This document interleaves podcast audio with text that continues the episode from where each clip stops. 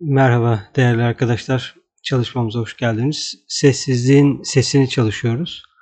Sessizliğin sesi Madame Blavatsky'nin son eserlerinden bir tanesi. Bir süredir teozofi bilgeliği ya da teozofiye ait özler ülkemizde kendini gösterirken, ülkede topraklanırken sessizliğin sesi uzun zamandır da aklımdaydı ve birazcık yakınlaşınca oradaki bazı önemli ışıkları ve bilgeliği elimden geldiği kadar açmaya gayret ettim. Tabii ki bunun için teozofi kaynaklarından da e, faydalandım. Çünkü sessizliğin sesi teozofide de bir çalışma konusu, bir kurs konusu.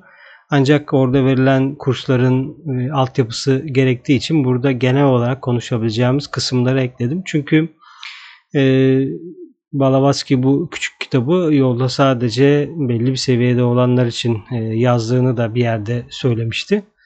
E, çok dikkat çekici bir kitap. E, hem küçük hem içindeki bazı önemli kelimeler meditasyonda kullanılacak tohum kelimeleri olarak da geçebiliyor.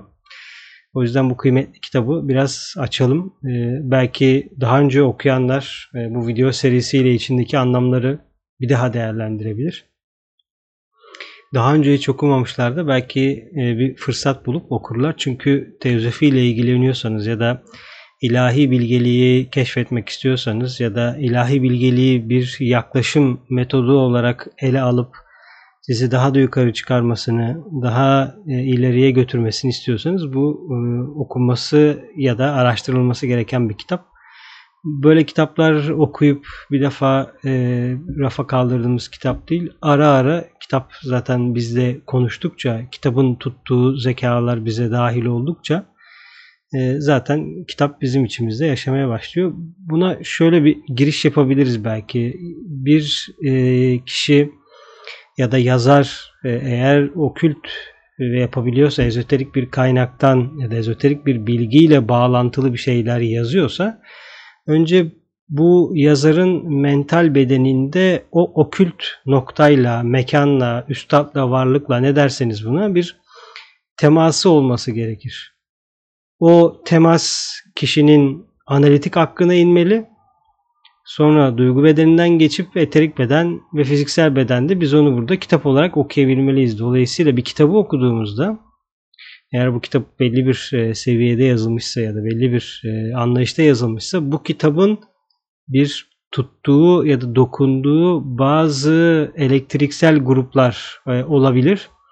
Dolayısıyla bu elektriksel grupları anla, anlamak ve bunları canlandırabiliyorsak eğer bir süre sonra bu elektriksel e, varlıklar, gruplar ee, bizim aracılığımızla da kendini ifade etmeye başlar. Bu insanın da önemli görevlerinden bir tanesi. Çünkü biz seçerek ve seçtiğimiz şeyi tekrarlı eylemlerle canlandırarak kendimize dahil edebiliyoruz. İşte mesela günlük hayatta gitar çalmak gibi. Daha önce gitar çalmaya ait olan şeyler kişi için görünmezdeyken Kişi bununla ilgili pratikler yapa yapa bir süre sonra görünmezdeki kabiliyetleri, anlayışları, ilhamları, notaları, notalara bağlı sezgileri, duyguları, anlayışları hepsini kendine çekmeye başlıyor ve bir süre sonra artık kendisinde bunlar yayılmaya başlıyor. Ve o kişi ilhamlarını ve büyük vizyonlarını bir e, iletişim dili olan müzikle ifade etmeye başlıyor. Aynı şey zaten burası için de geçerli. Eğer siz bastığınız yer temiz bir alansa o temiz bir alanda varlığınızı sürdürebiliyorsanız o alan aracılığıyla sizin üzerinizden akacaklar e, zaten burada kitap olarak geçiyor. Dolayısıyla biz de burada o kitapları okuyanlar olarak aslında hedeflediğimiz şey kişi aracılığıyla yani bir üçgen var aramızda. Bu üçgene şöyle diyebiliriz. Balavaski var. Balavaski'nin yazdığı bir eser var. Bir de biz varız. Dolayısıyla hemen buraya o birinci ilkeyi, ikinci ilkeyi ve üçüncü ilkeyi koyabiliriz. Yani burada ikinci ilke şuur, bilinç, kitap yani. Üçüncü ilkede ya da üçüncü ışında alıcı taraf, buna kutsal ruhta diyebilirsiniz ki biz içerideki ışıkları almaya gayret ediyoruz. Bir de ışıkların kaynağına temas kurabilen birinci ışın ya da baba yönü olan da burada Balavaski var. Dolayısıyla aramızda böyle bir ilişki olduğunu da söylemek isterim. Çünkü Yoksa bir etkileşim olmaz. E, birbirimizin arasındaki bu ilişki olmaz ama bu gayet normal bir ilişki bu arada. Evet sessizliğin sesine başlayabiliriz. E, bu önemli kaynağı e, bir süre çalışırız. E, bakalım nasıl gidiyor. Çünkü asıl amaç kişinin kendi kendine çalışması ve kendi yüksek fakültelerini canlandırması. O fakülteleri geliştirmesi zaten bir adanma var. Yani bu işte uzak doğuda ya da işvaraya adanmak da denilebiliyor. Ama bizim için bu gruba adanmak, dünya insanlığına adanmak olabilir. Spiritüel metinlerin çalışılması, okült ezoterik metinlerin çalışılması ve hizmet. Zaten bu üçlü ayağın bir kısmını da e, bu okunması gerek gereken demeyelim ama tavsiye olunan şeyleri burada paylaşmaya gayret ediyoruz. İşte bir video serisinde de e, Initiation Human and Solar kitabını çalışıyorduk. Burada da sessizliğin sesine bakmaya gayret ediyoruz. Tabii ki bu birçok açıdan bakılabilir. Farklı farklı şeyler etkilenebilir. Ancak burada teozofide verilen temel anlayışı aktarmaya gayret ediyorum. Onu da baştan söylemek isterim. E, Madame Blavatsky'nin son yazdığı eserden bir tanesi. Bu Himalayaların ötesindeki ezoterik okullarda tüm mistik öğrenciler tarafından okunan Altın İlkeler kitabından alındığı söylenmektedir bu ince kitabın. E, zaten e, o dönemde bir değişikte bir gizem var Himalayalar konusunda. İşte mavi halklar, işte değişik sidileri gösterenler. O yüzden e, araştıranlar yani bu anlamda gizem peşin, peşinde olanlar da bu kaynaklara bakabilirler. Orijinal kurallar ince tabletler üzerine yazılmıştır. Kopyalar halinde diskler ve levhalar üzerinde genellikle tapınakların sunaklarında korunur. Bazen Tibet dilinde ancak çoğunlukla ideograflarla yazılmıştır. Sessizliğin sesi paha biçilemez manevi rehberlik kaynağıdır. Çünkü adaya büyük bilinmeyeni gezmek için kendini hazırlamaya nasıl başlayacağını söyler. Adayın bu yolda hızlı adımlar atmaya hazır olup olmadığı az çok önemlidir. Çünkü önemli olan bu yaşamda veya sonraki bir gelecekte öğrenciye yol boyunca rehberlik edecek işaret levhalarını tanıştırmaktır. Kuralları anlamak öğrencinin ruhsal bilim hakkında bilgisine çok şey katacaktır. Yani hayatı e, sürekli hayatın sürekliliğini kabul etmek kolay değil çünkü yaşadığımız kültür bir başlangıç ve sonla zihnimizdeki o e, süreksizliği e, daha doğrusu süreksiz hale getiriyor zihnimizi ya da algımızı ve bir sınır halinde koyup bir başlangıç ve son tanımlıyor bize. İşte doğdum, öldüm, sonra bitiyor gibi. Ancak doğum ve ölüme biraz daha yaklaştıkça ki bunlara bilimsel olarak da yaklaşmaya başlayacağız. O zaman biraz daha bir şeyler sürekli hale gelecek. Çünkü e, bunu Astral Beden kitabında da aslında e, Arthur Power anlatıyordu. Yani e, doğmadan önce neredesin? Doğduktan sonra neredesin? İki tane önemli sorumuz var. Yani bu soruyu yoldaki herkese kendilerine sorması gereken soru olduğunu söylüyordu yazar. Ve biz bunları araştırdıkça ki 5. rey yani analitik zeka ve bilim daha da kendini göstermeye başladıkça ki bu da yüksek inisiyelerin enkarne olup bu rey altında bir şeyler yapmaya başlaması anlamına geliyor. Mesela şöyle örnek verelim. İşte Albert Einstein diye bir bilim insanı geliyor ve tarihi hepimizin belki de e, ortak bir anlayışa getirecek derecede bir işaret koyuyor üzerine. Yani mantar tabelanın üzerindeki onlarca e, o yola bir şeyler koymuş öğretmenler, hocalar gibi ama bunu objektif ve bilim, materyal bir zihniyete bunu yapıyor ve bir objektif algı yaratıyor. Artık hani yer çekimine inanıyorum gibi bir cümleyi kurmamıza gerek yok yani. Sen inansan da inanmasan da zaten ortada objektif bir şey var. Artık sen onu biliyorsun. Dolayısıyla bildiğin için aranda bir ilişki var. Aranda ilişki olursa zaten bilebiliyorsun. Tamamını bilmek belki mümkün olmasa da ama artık sen onunla bir bağ kurdun. Dolayısıyla belki de inandığın şeyler daha da ileriye doğru gidiyor. O yüzden 5. reyin dünya insanlığına yaptığı şey muazzam bir katkı. Çünkü 5. reydeki objektif bilgileri biz çocuklara ya da yetişkinlere ya da belli yaştaki insanlara paylaşabiliyoruz. O yüzden bir şeyleri objektif olarak gözlemek e, ve bunu yapacak olan insiyelerin de 5. reyin altında gelmesi Tabi sadece 5 bunu yapar demek mümkün değil. Yani birinci rey de bunu yapabilir. Ama ağırlıklı olarak rey, rey açısından, ışınlar açısından konuşursak bu 5. reyin sorumluluğunda bir alan. Zihnin e, bilimsel fakültelerinin geliştirilmesi bu ışının da bir sorumluluğu. Dolayısıyla 5. Rey aşramının e, hizmet alanlarından bir tanesi bu. Bunu konuşmuştuk video serisinde. Dolayısıyla insanların şu an böyle objektif bilgilere ihtiyacı var ve bu aşramdaki öğrenciler uygun fırsatlarda enkarne olup buraya inip bu bilgileri insanlığa aktarmaya çalışacaklardır. Çünkü başka türlü yakınlaşmak biraz zor olabiliyor. Yani mistik bir subjektif algıyla işte evrende bunlar oluyor, işte gezegende bunlar oluyor demek insanlığı değişik bir noktaya getiriyor. Çünkü e, işte en son mesela iş yerimde bir arkadaşım söylemişti. Bir kişi yurt dışında bir çeşitli madde kullanıyor, uyarıcı madde ve işte ondan sonra şöyle demeye başlamış. İşte siz ağaçları bilmiyorsunuz, toprakları, taşı bilmiyorsunuz. Onlar nefes alıyor. İşte ben bir daha şöyle yapamam, böyle yapamam gibi. Yani o şimdi o kişinin söylediği şeyin karşı taraftakinin üzerindeki etkisi şu. Yani sen bir madde etkisindesin bunu yapıyorsun ve bu subjektif bir şey. Yani ağaçların, bitkilerin nefes aldığını bilmek, minerallerin yaşadığını bilmek bizi bu hayattan kopartacak bir bilgi mi? Ya da neden bir aldığımız şeyle bunu anlıyoruz? E zaten bu söyleniyordu. Yani bunu sen bir maddeyle deneyimliyorsan ki elde ettiğin görüntüler sonucunda bir şey elde ediyorsun, bir anlayış elde ediyorsun ki bu düşük psişik fakültelerin yaptığı bir şey. Dolayısıyla yine kendini daha ince bir illüzyona kaptırıyor. O yüzden e, belki bitkilerin nefes aldığını, bitkilerin birer canlı olduğunu, birbiriyle konuştuğunu ki bir bilimsel olarak zaten artık söyleniyor. İşte kökleri aracılığıyla, mantarlar aracılığıyla haberleşiyorlar. Bu bilgiler daha fazla açılınca insanların e, şuurlarında objektif aydınlanmalar olacak. Çünkü madde kullanılmadı, bir şey yapılmadı, gözlenebiliyor, tekrar edilebiliyor ve fenomenal olmaktan çıkıyor ve objektif bir şey hale geliyor.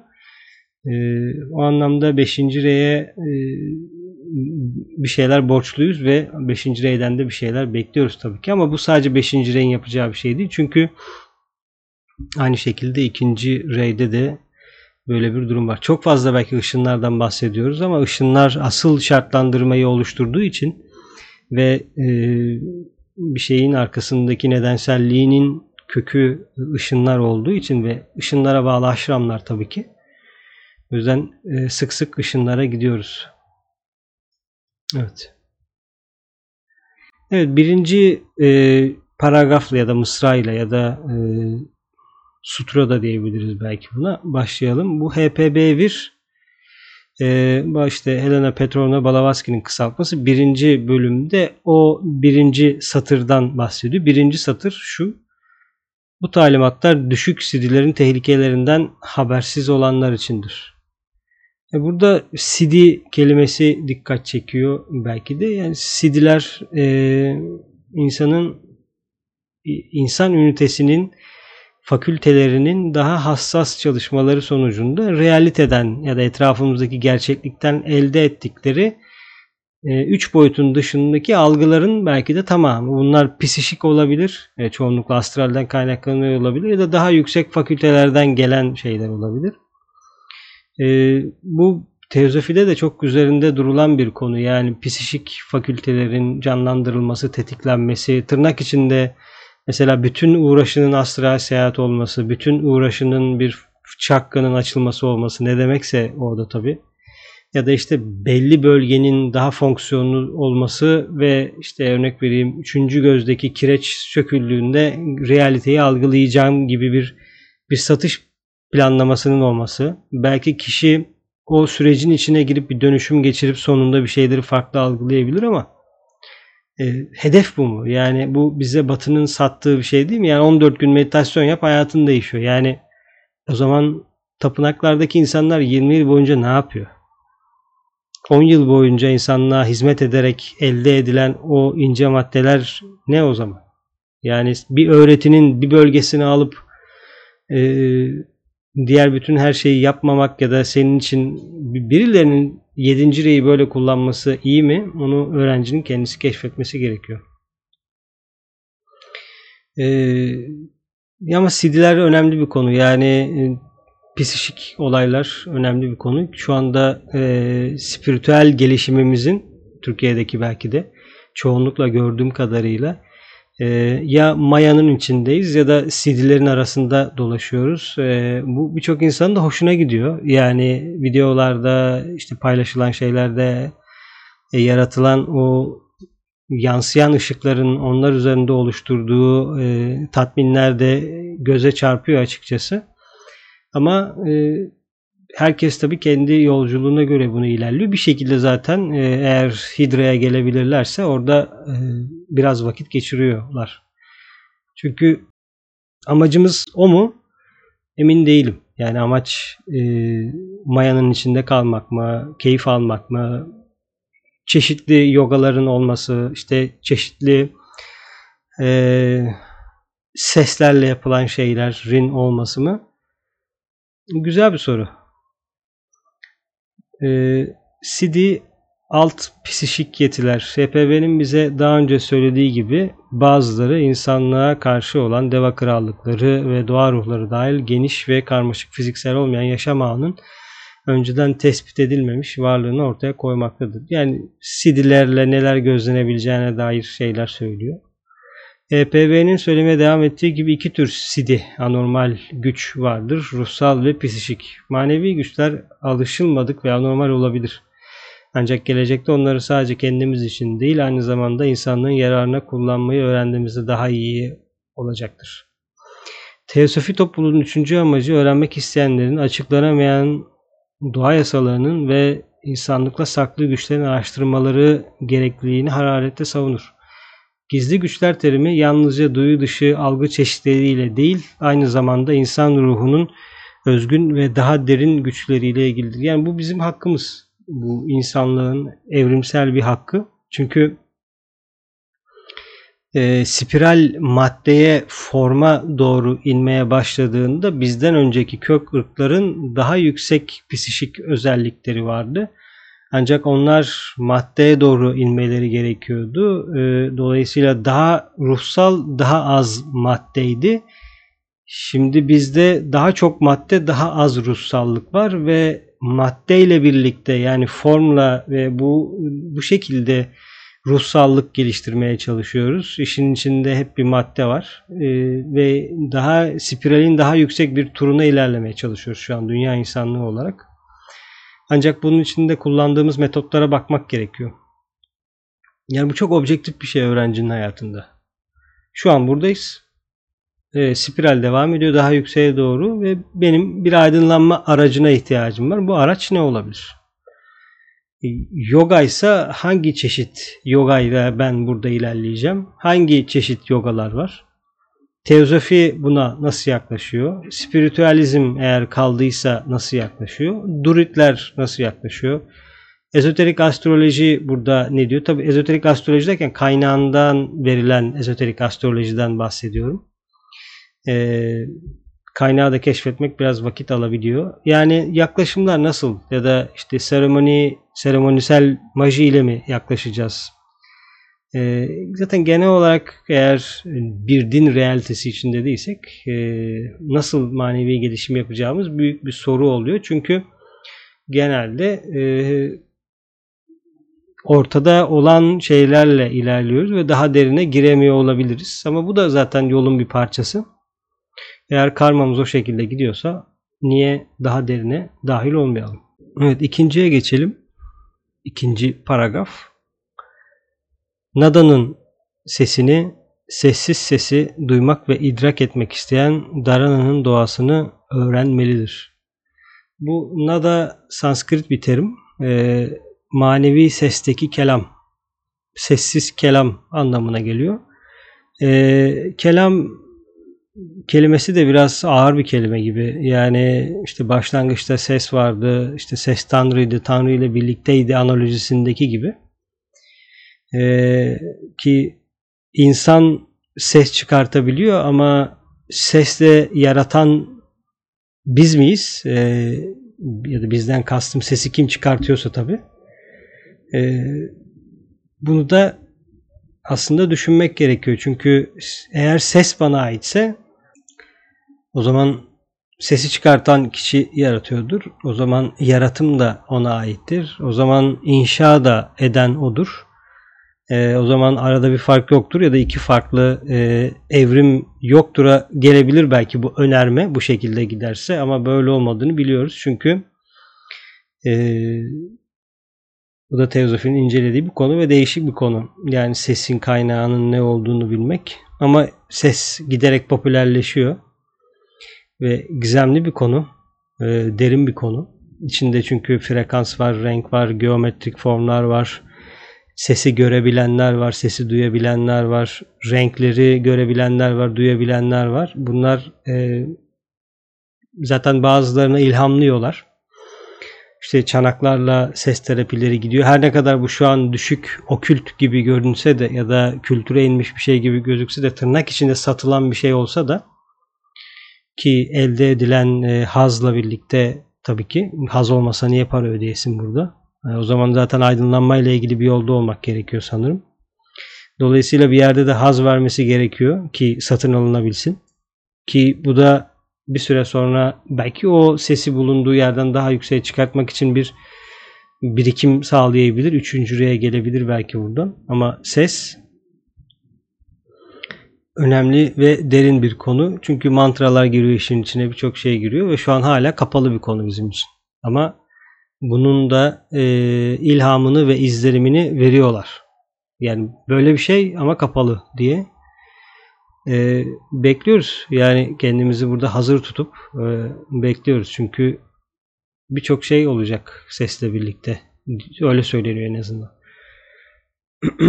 e, o yüzden işte ses kelimesini işte başlangıçta ses vardıdan biraz ilerlersek bir düşünce konusunda yönlendirilen yoğun ve sabit zihinsel konsantrasyona darana deniliyor. Bu meditasyon aslında. Meditasyonda iki tane kelime var. Bir darana bir dayana. Bunlar da bizi samadhi denilen yere götürülüyor. Neden bu kelimelerin orijinallerini kullanıyor? Çünkü dilimizde öyle bir karşılık yok. Çünkü böyle bir e, dilde böyle bir zeka gelip yerleşip kendini bir kelimeyle sabitlememiş, fixlememiş. O yüzden bunları olduğu gibi kullanıyoruz ve e, darana dayana kelimesi önemli bir kelime. Birisinde odaklanma var. Birisinde o odaklanmanın sonucunda aşağı çıkan ışıkları değerlendirme var ve o değerlendirme sürecinden sonra samadhiye gidebiliyoruz. Öğrencinin olmazsa olmazları olduğunu söylüyor yüksek öğretmenler Darana ve Dayana'nın. Yoksa e, günlük hayatta e, meditasyon yapmak ya da bir olayın içinde meditasyon yapmak çok mümkün olmuyor bu fakülte geliştikçe ama bunun tekrarlı eylemlerle geliştiğini de bize söylüyorlar. Evet devam edebiliriz. E, bu nedenle konsantrasyon gereklidir ve 3 alt aracın fiziksel, astral, duygusal ve alt zihinsel bedenlerin huzursuz faaliyetlerine değil yalnızca seçilen nesneye verilmelidir. Yani eğer burada düşünceleri serbest bırakırsak, duyguları serbest bırakırsak kendi içinde gidiyorlar ve öğrenci onlara istediği resmi koyamıyor. Bu bir düşünceyi sürekli e, tutmak, zihinde tutmak değişik bir konu. E, Steiner'ın bununla ilgili değişik bir gözlemi vardı. E, yani bu gözlemi zaten kendi CD'leriyle elde ediyor. O yüzden birazcık argüman bizim için ama e, oradan yansıyan şeylerin de ışıkların da bir gerçeklik payı olduğunu bir süre sonra fark ediyor fark ediyor öğrenci. Yine de karşılığını bulmak kolay değil.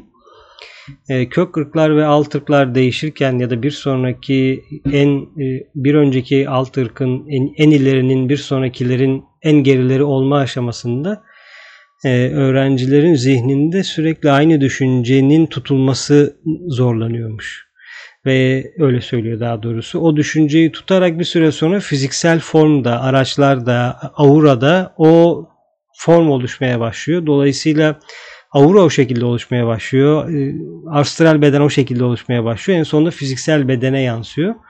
Bu çok güçlü bir argüman tabii. Yani değişimin zihinsel fakültede bir şeyi tutularak sonra diğer araçlara gelmesi tabii bu bir, bir günde olan bir şey değil. Çok uzun süreler boyunca olduğu söylüyor. Ee, ancak e, zihnin zihinde bir düşünce ya da bir görseli tutmak e, çok güçlü bir e, konu. Çünkü konsantrasyonunuz geliştikçe, o düşünceyi tuttukça üzerinizde o, o görüntüyle birlikte ilerliyorsunuz ve görünmeyen dünyalarda siz o görüntüyle birlikte ilerleyince o görüntüyü tanıyanları da zaten doğal olarak kendinize çekmeye başlıyorsunuz.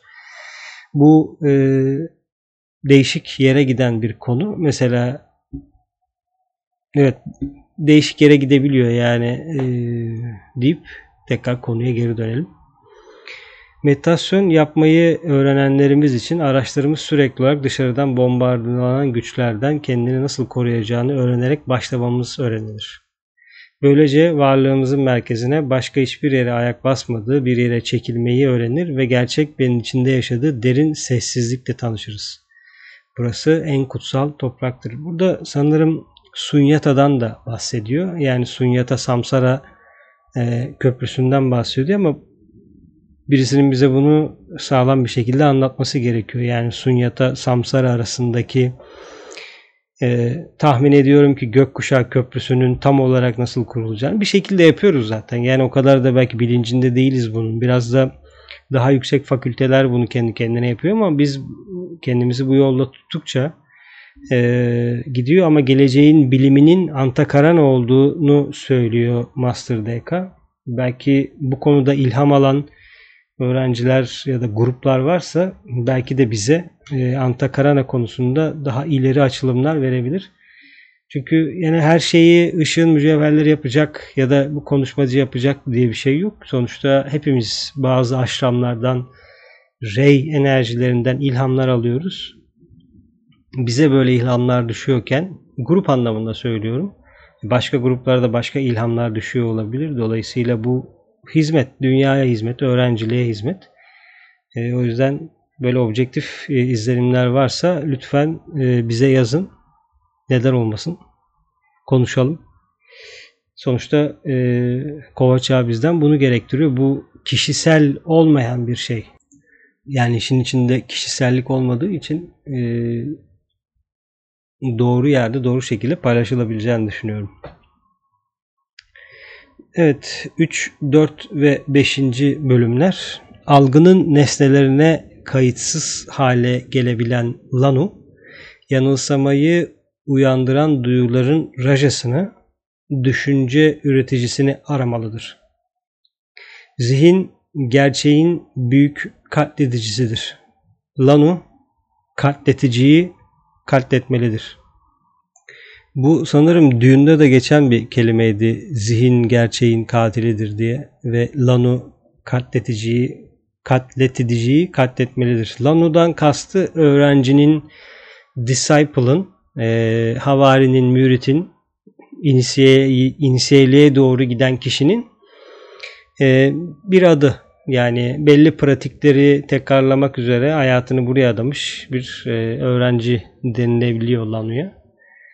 Ee,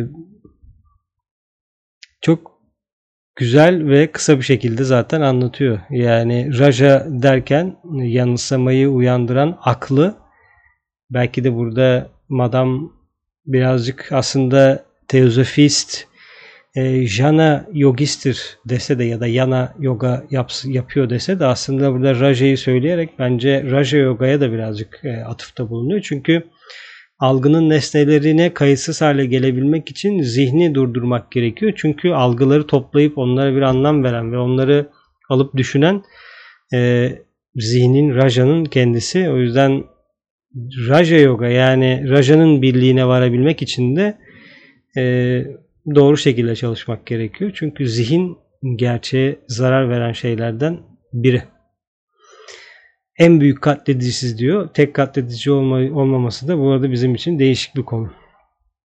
Lanu'nun da bu katlediciyi katletmesi gerekiyor. Acaba Lanu bunu nasıl yapacak? Ee, herhalde zorla ve e, ya da üzerine böyle bomba atarak değil başka bir yolu olmalı. Bunu bir sonraki video serisinde konuşalım. Katıldığınız için teşekkürler değerli arkadaşlar. Görüşmek üzere.